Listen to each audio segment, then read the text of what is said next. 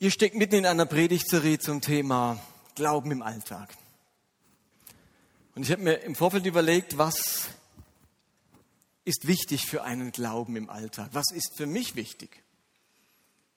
Ein Vers, der mich seit langer Zeit begleitet, steht im Korintherbrief. Dort sagt Paulus, wenn auch unser äußerer Mensch zerfällt, wird doch der innere Mensch von Tag zu Tag erneuert. Paulus macht hier also eine Unterscheidung zwischen dem äußeren Menschen und dem inneren Menschen. Und unser äußerer Mensch, also unser Körper, unser Leib, Fleisch, Haut und so weiter, ja, das zerfällt im Laufe der Zeit. Und das sehen wir auch hier, bei einigen mehr, bei anderen weniger. Manche sind in dem Prozess schon weiter fortgeschritten, andere stehen noch ganz am Anfang. Der äußere Mensch zerfällt, der hat auch nicht so viel zu tun mit unserem Glauben. Der innere Mensch, der ist entscheidend für unseren Glauben am Montag, am Dienstag, am Mittwoch, jeden Tag. Und die Frage ist, wie geht es meinem inneren Menschen? Und unser innerer Mensch, der ist vor allem von drei Faktoren, oder nicht vor allem, unter anderem sehr stark von drei Faktoren abhängig. Und auf die möchte ich am Anfang kurz eingehen, bevor ich mit euch dann eine alttestamentliche Geschichte anschaue. Es geht mir heute um das Thema Leben wie ein Königskind, raus aus Minderwertigkeit und hin zu einem göttlichen Selbstbewusstsein. Müsste auch hier irgendwo stehen. Ein Begriff, über den ich kurz mit euch reden möchte, ist der Begriff Selbstbild. Wir alle haben in unserem inneren Menschen ein Bild von uns selbst. Und dieses Bild von uns selbst, das hat sich geprägt, vor allem in den ersten Jahren unseres Lebens. Die Erfahrungen, die wir gemacht haben, die Erlebnisse, die wir gemacht haben in unserer Kindheit und auch in den späteren Lebensjahren, die haben uns geformt. Alle Fehler, Verletzungen, Niederlagen und Erfolge, die prägen unser Selbstbild. Und habt ihr irgendwie wenn du mal eins weitergehst, dann haben wir hier so einen neuen Ikea-Spiegel. Guckst du, Spiegel. Und der hat die gute Eigenschaft, dass er mein Bild verändert. Wunderbar. Wäre doch wunderbar, es gäbe sowas, das unser Bild von uns verändert. Denn leider sitzt unser Selbstbild unglaublich tief in uns. Und wenn wir ganz ehrlich sind, müssen wir sagen, eigentlich ist unser Selbstbild ein Fremdbild. Denn als Kind kann man nicht verifizieren, ob das Bild, das ich habe, von mir stimmt, sondern ich übernehme das Bild, das andere über mich aussprechen. Wenn meine Eltern mir sagen, du bist großartig, wunderbar, du bist kostbar, wertvoll, wenn die mich als etwas Wertvolles sehen, dann wird mein Selbstbild entsprechend geprägt. Ich übernehme das Bild meiner Eltern. Wenn ich aber Menschen begegne, die ein ganz negatives Bild von mir haben, die sagen, du bist doch nichts wert, du kannst doch nichts, dann übernehme ich dieses Bild. Ich habe einen guten Freund, zu dem hat man als Kind immer wieder gesagt, ich hätte mal nach der Geburt gegen die Wand schlagen sollen. Könnt ihr euch vorstellen, wie das sein Selbstbild geprägt hat? Was es ihn gekostet hat, dieses Bild zu verändern? Ich arbeite nebenbei noch in einer Schule in Basel, einer Tagesschule mit Kindern, die relativ aus schwierigen Hintergründen kommen. Heute sagt man, verhaltensoriginell sind. Und eine Ganztagesschule, maximal 7 Schüler pro Klasse, meistens mit Migrationshintergrund, vor allem Jungs. Und da gibt es unter den jetzt Drittklässlern, damals Zweitklässlern einen, wo mir bewusst war, ich unterrichte wie gesagt einmal in der Woche Religion, der hat ein ganz schwieriges Selbstbild. Der hört wahrscheinlich zu Hause nicht viel Positives. Und ich mag den sehr. Ich finde den einen ganz tollen.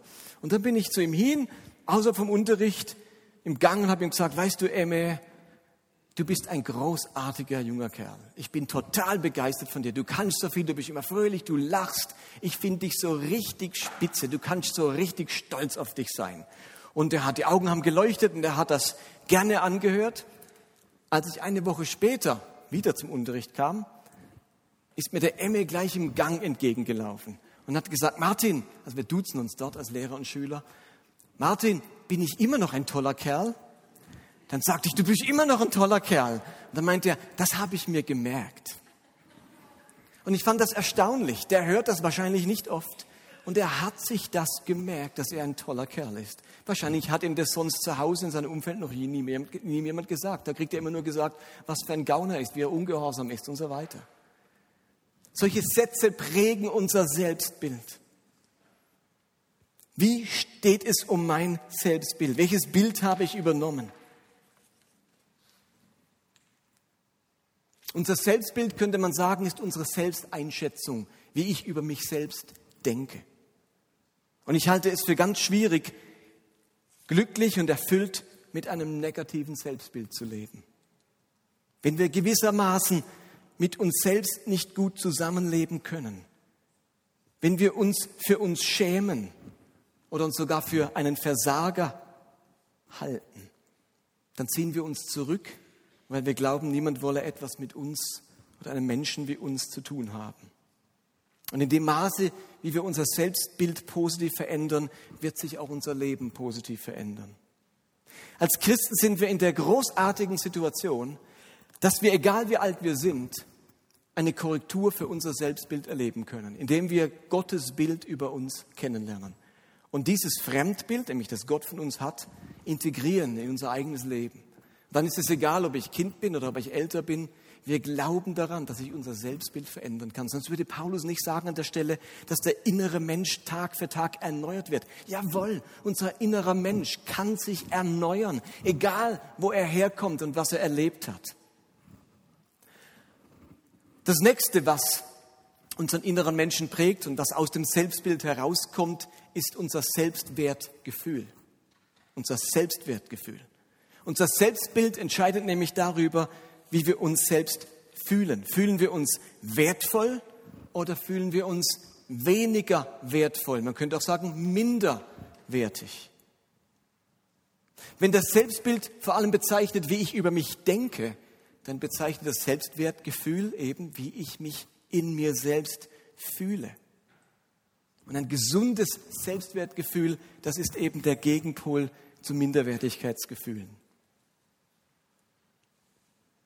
Ich glaube, je gesünder und positiver unser Selbstwertgefühl ist, umso weniger machen uns Kränkungen zu schaffen, umso gelassener können wir mit negativen Reaktionen unserer Umwelt umgehen. Für unser Selbstwertgefühl ist es wichtig, oder mit einem Selbstwertgefühl bin ich in der Lage, Entscheidungen zu treffen und muss nicht dauernd Angst haben, etwas falsch zu machen. Ich hörte vor kurzem einen Bericht über einen Mann, den nennt man den englischen Oskar Schindler. Ein Mann, der vor dem Zweiten Weltkrieg oder im Laufe der ersten Jahre ganz viele jüdische Kinder aus der Tschechoslowakei befreit hat und geschafft hat, dass die nach England kamen und hat Hunderten von Kindern das Leben gerettet dadurch, jüdischen Kindern.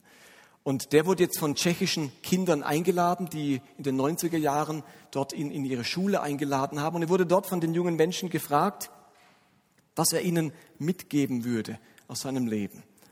Da liegt übrigens immer noch Nikolas Emesch, ich habe vorhin schon den Namen nicht gewusst, hätte schnell googeln sollen. Der lebt immer noch, ist 106 Jahre alt, inzwischen geadelt in England.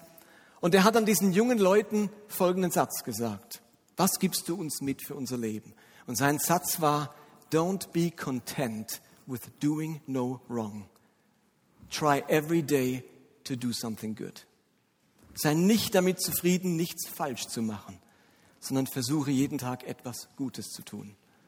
Mit einem mangelhaften Selbstwertgefühl passiert es uns so schnell, in dieser Nichts-falsch-machen-Spirale drin zu stecken. Wir fürchten uns so sehr vor Fehlern, vor Versagen, dass etwas misslingt, dass wir eben einen Fehler machen, weil das ja unser Selbstwertgefühl weiterhin schwächen würde. Und dann sagen wir uns, auf gar keinen Fall darf ein Fehler passieren. Und wir sind nur damit beschäftigt, nichts falsch zu machen.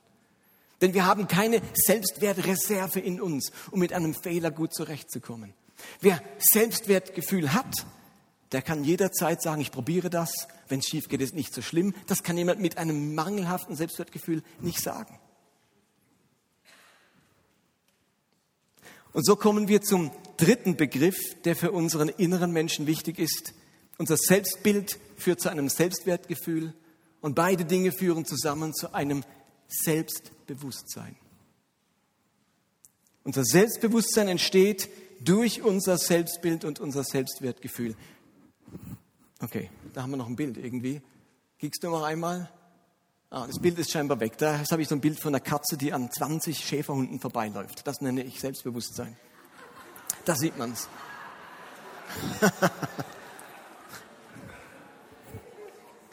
Das nenne ich Selbstbewusstsein.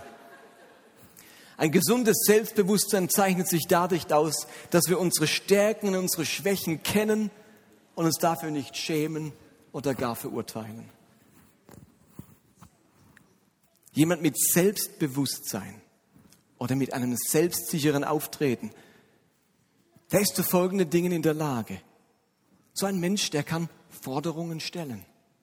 Er kann Wünsche äußern und durchsetzen. So ein Mensch kann Nein sagen. Ein Mensch mit Selbstbewusstsein kann Komplimente annehmen, aber auch mit Kritik umgehen. Er darf sich eben Fehler erlauben. Er kann Kontakte knüpfen und auf andere zugehen, seine Meinung sagen, ohne dabei Angst haben zu müssen, kritisiert oder abgelehnt zu werden. Und nun fällt mir auf, dass sich ganz viele Menschen und auch Christen zwischen zwei oder an zwei Polen bewegen. Entweder sie fühlen sich eben zutiefst minderwertig, haben ein schlechtes Selbstbild und darum ein geringes Selbstvertrauen. Oder auf der anderen Seite entsteht so etwas wie Arroganz, Stolz, Übermut, Hochmut, man fühlt sich besser, man weiß alles besser, man lässt sich nicht kritisieren und beide Pole sind schlecht. Und als Christen versuchen wir, in die Mitte zu kommen. Wir sind nicht minderwertig, sondern demütig. Wir sind nicht stolz, sondern leben mit einem göttlichen Selbstbewusstsein. Und jetzt würde ich gern mit euch eine Geschichte im Alten Testament anschauen, die uns ganz viel lehrt über dieses göttliche Selbstbewusstsein, über dieses Selbstbild, das bestimmt wird von Gottes Bild über mich. Diese Geschichte spielt zur Zeit der Wüstenwanderung Israels. Erst vor kurzem sind die Israeliten aus der ägyptischen Gefangenschaft herausgekommen. Ihr müsst euch bewusst machen, den Vers kannst du nochmal zurückmachen. Ihr müsst euch bewusst machen, dass die Israeliten 400 Jahre lang in ägyptischer Gefangenschaft waren, in ägyptischer Sklaverei. Und jetzt kommt der Gott ihrer Väter, der Gott Abrahams, Isaaks und Jakobs, erscheint dem Mose und sagt, ich erwähle mir dieses Volk. Ihr seid mein Augapfel, euch will ich. Euch will ich befreien, euch will ich in ein Land senden, das euch gehören soll für alle Zeit, in dem Milch und Honig fließen. Ich bin mit euch, ich bin auf eurer Seite. Er macht ihnen großartige Verheißungen und dann werden sie aus dieser Sklaverei herausgeführt, befinden sich jetzt auf dem Weg in dieses Land und Mose sendet 12 Kundschafter, 12 Spione in dieses ihnen verheißene Land. Sie sollen für 40 Tage dieses Land auskundschaften. Nach 40 Tagen kommen sie zurück und erstatten Bericht, was sie erlebt haben. Und ihr Bericht lautet folgendermaßen. 4. Mose 13, Vers 27. Wir kamen in das Land, in das du uns geschickt hast. Dort fließen in der Tat Milch und Honig. Und das hier sind Früchte, die dort wachsen. Und dann zeigen sie den Israeliten diese übergroßen Früchte, Trauben und andere Früchte, die sich kaum tragen lassen von einem einzelnen Mann. Ja, ein Schlaraffenland ist dort. Unglaubliches Land, wo wirklich Milch und Honig fließen. Aber nun müssen wir uns bewusst machen, dass das Selbstbild dieser Spione und auch das Selbstbild des israelitischen Volkes außerordentlich schlecht war. Seit 400 Jahren haben ihnen die Ägypter klargemacht, dass sie Untermenschen sind, Abschaum, Sklaven, wertlos und würdelos. Menschen, deren Babys man einfach so ertränken kann und sie dürfen sich nicht wehren. Ihr Selbstbild war zutiefst geprägt von dem Bild, das die Ägypter ihnen vermittelt hatten. Die waren nicht erst seit ein paar Jahren gefangen, seit 400 Jahren. Das sind Generationen von Israeliten, die in der Sklaverei geboren werden und in der Sklaverei sterben. Geboren mit einem niedrigen Selbstbild und Selbstwertgefühl und gestorben mit dem gleichen Bild. Und dann ist es kein Wunder, dass der Bericht dieser Kundschafter an dieser Stelle nicht aufhört, sondern sie berichten weiter und sagen dann ab Vers 32, sie erzählten den Israeliten schreckliche Dinge über das Land, das sie erkundet hatten. In diesem Land kann man nicht leben. Es verschlingt seine Bewohner, sagten sie. Alle Männer, die wir gesehen haben, sind riesengroß, besonders die Nachkommen Anaks. Und jetzt kommt's. Wir kamen uns ihnen gegenüber wie Heuschrecken vor. Und genauso winzig müssen wir ihnen vorgekommen sein. Wir kamen uns ihnen gegenüber wie Heuschrecken vor. Und genauso winzig müssen wir ihnen vorgekommen sein. Ich finde das einen sehr spannenden Text. Ganz wörtlich steht hier, wir waren in unseren Augen, in unserem Bild, in unserem Selbstbild, wie Heuschrecken. Und waren es auch in ihren Augen. Diese 400 Jahre Ägypten haben den Israeliten das Selbstbild vermittelt, dass sie schwach waren, hilflos, würdelos, kraftlos, wie Heuschrecken, die man einfach zertreten kann. Und genau dieses Selbstbild von einem schwachen, hilflosen Heuschreckenvolk übertragen sie auf dieses Land Kanaan und seine Bewohner und denken, ganz sicher denken die genauso über uns. Wenn die uns sehen, die würden sagen, was sind denn das für Heuschrecken? Das sind ja lächerliche Leute, die zertreten wir ja mit der Ferse. Das ist ja lächerlich, dass die unser Land erobern wollen. Diese Heuschrecken, da müssen wir nur pusten und sie fallen um. Ihr negatives Bild aus 400 Jahren Sklaverei übertragen sie auf das Land Kanaan. Und genauso passiert uns das auch immer wieder. Ich weiß nicht, was deine 400 Jahre sind, die dein Selbstbild geprägt haben. Aber ganz schnell passiert es, dass wir unser Bild auf die anderen übertragen.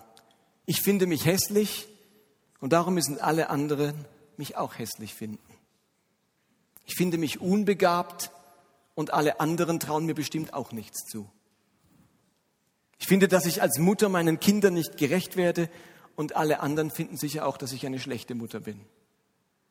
Ich finde, ich mache andauernd Fehler und baue Mist. Und darum denkt Gott sicherlich auch, dass ich sehr sündig bin. Wir übertragen das Bild, das wir von uns haben, auf die anderen.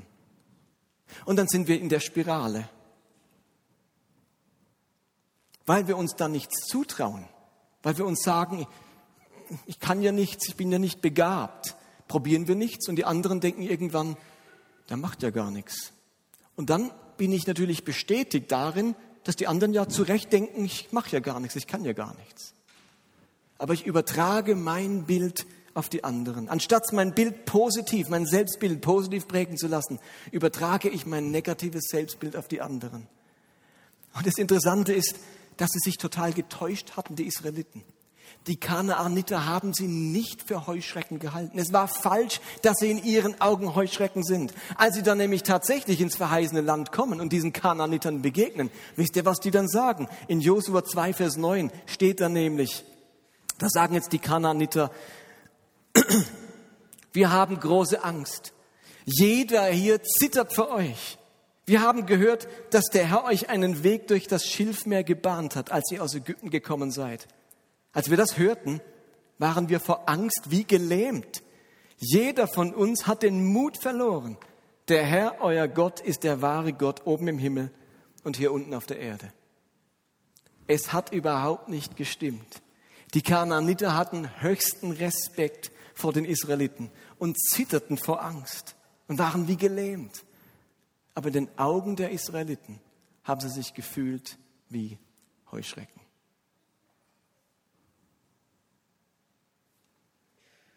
Und das Tragische ist, weil die Israeliten an ihrem falschen Selbstbild festgehalten haben und nicht dem geglaubt haben, was Gott ihnen zugesprochen hat, die Verheißungen Gottes, die Gegenwart Gottes, haben sie 40 Jahre ihres Volkslebens verschwendet. Denn so lange hat es gedauert, bis der letzte Israelit mit einem Heuschreckenbewusstsein in der Wüste gestorben war. Gott musste warten, bis der Letzte gestorben war und eine neue Generation da war, die nicht mehr in der Sklaverei aufgewachsen war, sondern in der Gegenwart Gottes, in der Wüste, in der Nähe der Stiftshütte, um wieder ein Volk zu haben, das in der Lage war, mit einem neuen Selbstbild es sich zuzutrauen, die Kanaaniter zu erobern. Und es lehrt mich etwas über das Sein in der Gegenwart Gottes. Ja, dieses Sein in der Gegenwart Gottes, das kann mein Selbstbild verändern.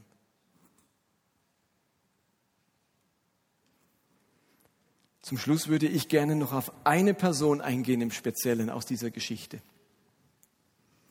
Wie ihr wisst, waren es ja 12 Kundschafter, die in das verheißene Land eingereist sind, um es zu erkunden. Es waren aber nicht alle 12, die ein negatives Selbstbild hatten.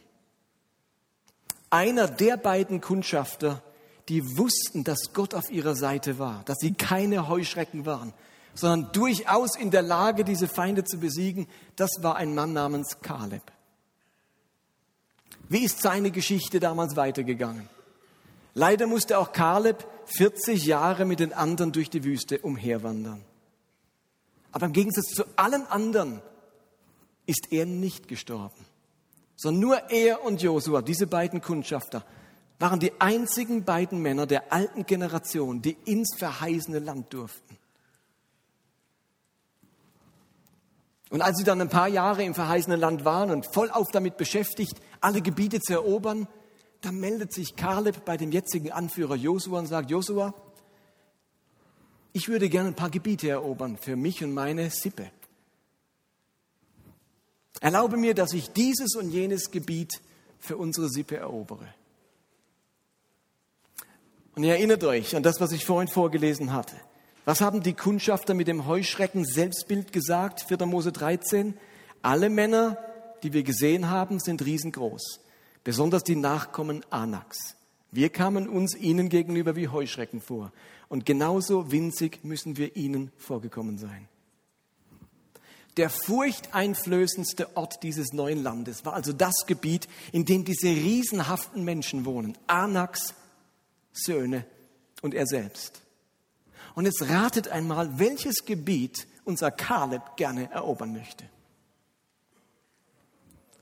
Natürlich das Gebiet, in dem dieser Anak wohnt. Genau dieses Gebiet. Der Kaleb steckt so voll göttlichem Selbstbewusstsein, dass er es genau mit diesen Riesen aufnehmen möchte, die allen anderen so einen Schrecken eingejagt hatten. Und wir lesen dann im Buch Josua Kapitel 14, da heißt es: Ich, Kaleb, war damals 40 Jahre alt. Mose, der Diener des Herrn, hatte mich als Kundschafter in dieses Land hier gesandt. Als ich ihm dann Bericht erstatten musste, war ich zuversichtlich, dass wir das Land einnehmen könnten. Doch meine Brüder, die mit mir gegangen waren, machten dem Volk Angst und nahmen ihm den Mut. Ich für meinen Teil folgte ganz dem Herrn, meinem Gott. Dann heißt es weiter: Seither sind 45 Jahre vergangen. Eben, er war 40, dann waren sie 40 Jahre in der Wüste und seit 5 Jahren erobern sie das Land. Also wie alt war Kaleb jetzt? 85. Ein paar können rechnen hier drin. Seither sind 45 Jahre vergangen und der Herr hat mein Leben bewahrt, wie er es mir versprochen hatte. In der ganzen Zeit, während die Israeliten in der Wüste umhergezogen sind. Sieh mich an, ich bin 85 Jahre alt und ich bin immer noch so stark wie damals, als Mose mich auf Kundschaft schickte. Und ich bin heute noch rüstig und genauso gut im Kampf wie damals. Darum gib mir nun als meinen Anteil das Bergland, von dem der Herr gesprochen hat. Du weißt noch von damals, dass dort die Anakiter in großen, stark befestigten Städten wohnen. Wenn der Herr mit mir ist, werde ich sie aus dem Land vertreiben, wie der Herr gesagt hat. Josua segnete Kaleb und gab ihm die Stadt Hebron als Erbbesitz. Hebron hieß früher Kiriat Arba, Stadt Arbas. Dieser Arba war der größte unter den Riesen im Volk der Anakiter. Was für ein Kerl dieser Kaleb. Der ist jetzt 85 Jahre und strotzt immer noch voller Selbstbewusstsein. Was für ein Selbstbewusstsein muss man haben, wenn man mit 85 Jahren sagen kann, dass man noch genauso stark und rüstig ist wie damals, als man als Spion ausgesetzt oder ausgeschickt wurde. Bei all den Gebieten, die er sich erobern hätte können, wählt sich dieser Kaleb das Allerschwerste aus. Er hätte auch sagen können, Joshua, du weißt, ich habe jetzt viel geleistet, ich bin der Älteste hier. War ja der Älteste, ist recht klar. Er war der Allerälteste. Alle anderen waren jünger, denn die Gleichaltrigen waren ja alle gestorben. Ich bin der Älteste, ich habe das Vorrecht auf das einfachste Gebiet. Also mir darf man nicht mehr so viel zutrauen. Ich möchte jetzt möglichst schnell mich zur Ruhe setzen, mein Weinberg pflanzen und mich besaufen. Wie es Noah gemacht hatte, nachdem er ankam. Sagt er nicht. Er sagt, Joshua, ich habe einen Vorschlag für dich. Mit den jungen Kerlen ist ja nichts anzufangen. Gib mir das schwerste Gebiet, mit dem größten Riesen, mit den befestigsten Städten. Ich bin 85 und noch genauso rüstig wie damals. Was für ein Selbstbewusstsein. Der kommt mir vor wie der Zwerg Gimli bei Herr der Ringe. Auch wenn 100 Orks um ihn rumstehen, sagt er, gib mir meine Axt, wo ist noch ein Ork? Keine Furcht, ein unglaubliches Selbstbewusstsein. Mir kann nichts passieren. Dieser Kaleb. Und wisst ihr, was Gott über Kaleb gesagt hat? Das lesen wir in 4. Mose 14. Dort heißt es, diese Männer, damit meint er die anderen Kundschafter, werden nicht in das Land kommen, das ich ihren Vorfahren versprochen habe. Nur mein Diener Kaleb will ich in das Land bringen, das er erkundet hat. Seine Nachkommen sollen dort leben, denn in ihm ist ein anderer Geist. Er ließ sich nicht beirren und hat mir vertraut. Was diesen Kaleb von allen anderen Kundschaftern unterschieden hat, war, dass ein anderer Geist in ihm wohnte. Der Geist eines Königskindes, nicht der Geist einer Heuschrecke. Und genau um diesen Geist geht es heute Abend. Genau um diesen Geist geht es, wenn wir unseren Glauben im Alltag leben wollen. Es ist eben, wie Paulus es sagt, nicht ein Geist der Furcht, sondern der Liebe, der Kraft und der Besonnenheit. Es ist dieses göttliche Selbstbewusstsein, das entsteht, wenn man begreift und erlebt, welches Bild Gott von uns hat und was er uns zutraut. Wessen Geisteskind bist du? Fühlst du dich wie eine Heuschrecke? Oder strotzt du vor göttlichem Selbstbewusstsein? Du weißt, dass Gott immer auf deiner Seite ist. Du weißt um dein Potenzial, wenn Gott es berührt. Es geht nicht um Stolz, nicht um Arroganz, nicht um Übermut. Es geht um göttliches Selbstbewusstsein. Gott ist immer auf deiner Seite. Wir machen uns so oft falsche Vorstellungen von der Liebe Gottes. Die Bibel unterscheidet zwischen menschlicher und göttlicher Liebe. Griechisch Eros und Agape. Menschliche Liebe funktioniert so. Ich stelle den Wert eines Menschen fest. Wie liebenswert ist er? Und entsprechend liebe ich. Ich entdecke also den Wert eines Menschen. Ist er mir sympathisch, nett, ist er anständig, benimmt er sich gut, ist er lieb zu mir? Und dann sage ich, der Mensch ist liebenswert, also wert, geliebt zu werden. Und wir lieben. So funktioniert alle menschliche Liebe. Und wenn jemand nicht mehr liebenswert ist, dann fällt es uns schwer, ihn zu lieben. Ja? Vielleicht versuchen wir es noch, aber es fällt uns viel schwerer. Unsere Liebe ist davon abhängig, wie liebenswert jemand ist. Gottes Liebe funktioniert vollkommen anders. Agape ist grundlose, bedingungslose, unmotivierte Liebe. Was heißt das? Grundlos heißt, Gottes Liebe braucht keinen Grund, um zu lieben. Gott guckt nicht, wie viel Grund lieferst du, mich zu lieben, dass ich dich liebe. Jetzt will ich mal schauen, wie viele Gründe du mir liebst. Er betet, er ist anständig, er geht immer in den Gottesdienst, er geht sogar zweimal in den Gottesdienst am Sonntag. Er ist anständig, er bringt zum Dan was mit und so weiter. Du lieferst mir ordentlich Grund. Ich habe Grund, dich zu lieben. So funktioniert Gottes Liebe nicht.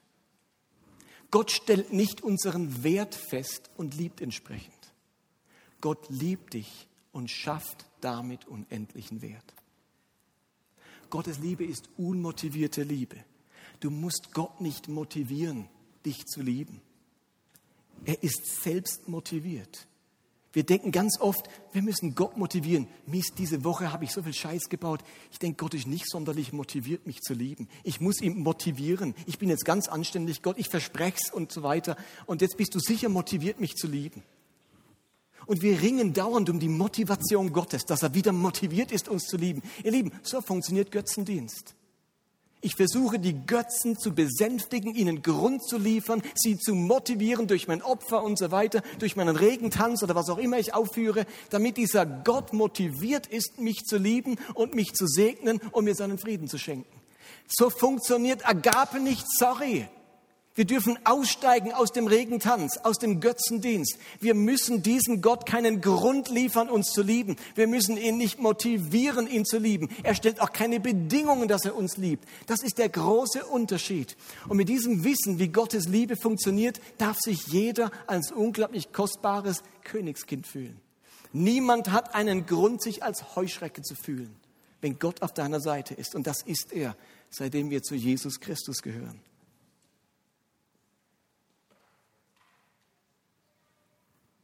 Ich wünsche mir, dass wir nicht, wie die Israeliten, viele Jahre unseres Lebens verschwenden, weil wir im Heuschreckendasein uns befinden. Ich wünsche mir, dass heute Abend viele von euch sagen, jetzt ist Schluss mit lustig. Schluss mit diesem Heuschreckendasein. Ich will nicht länger als Heuschrecke durchs Leben gehen. Ich möchte mich als Königskind fühlen. Und wenn du in den nächsten Tagen oder Wochen in Situationen kommst, wo beschwerlich sind, wo dir Angst machen, dann sag dir selbst, ich bin keine Heuschrecke. Und ich lebe nicht mit Heuschreckenbewusstsein. Ich möchte einen anderen Geist haben, den Geist eines Kalebs. Der sagt, ich kann das, yes we can. Gott ist auf meiner Seite, das gelingt. Ich glaube an das Potenzial, das er in mich hineingelegt hat. Ich lebe nicht länger als Heuschrecke und verschwende meine Lebensjahre.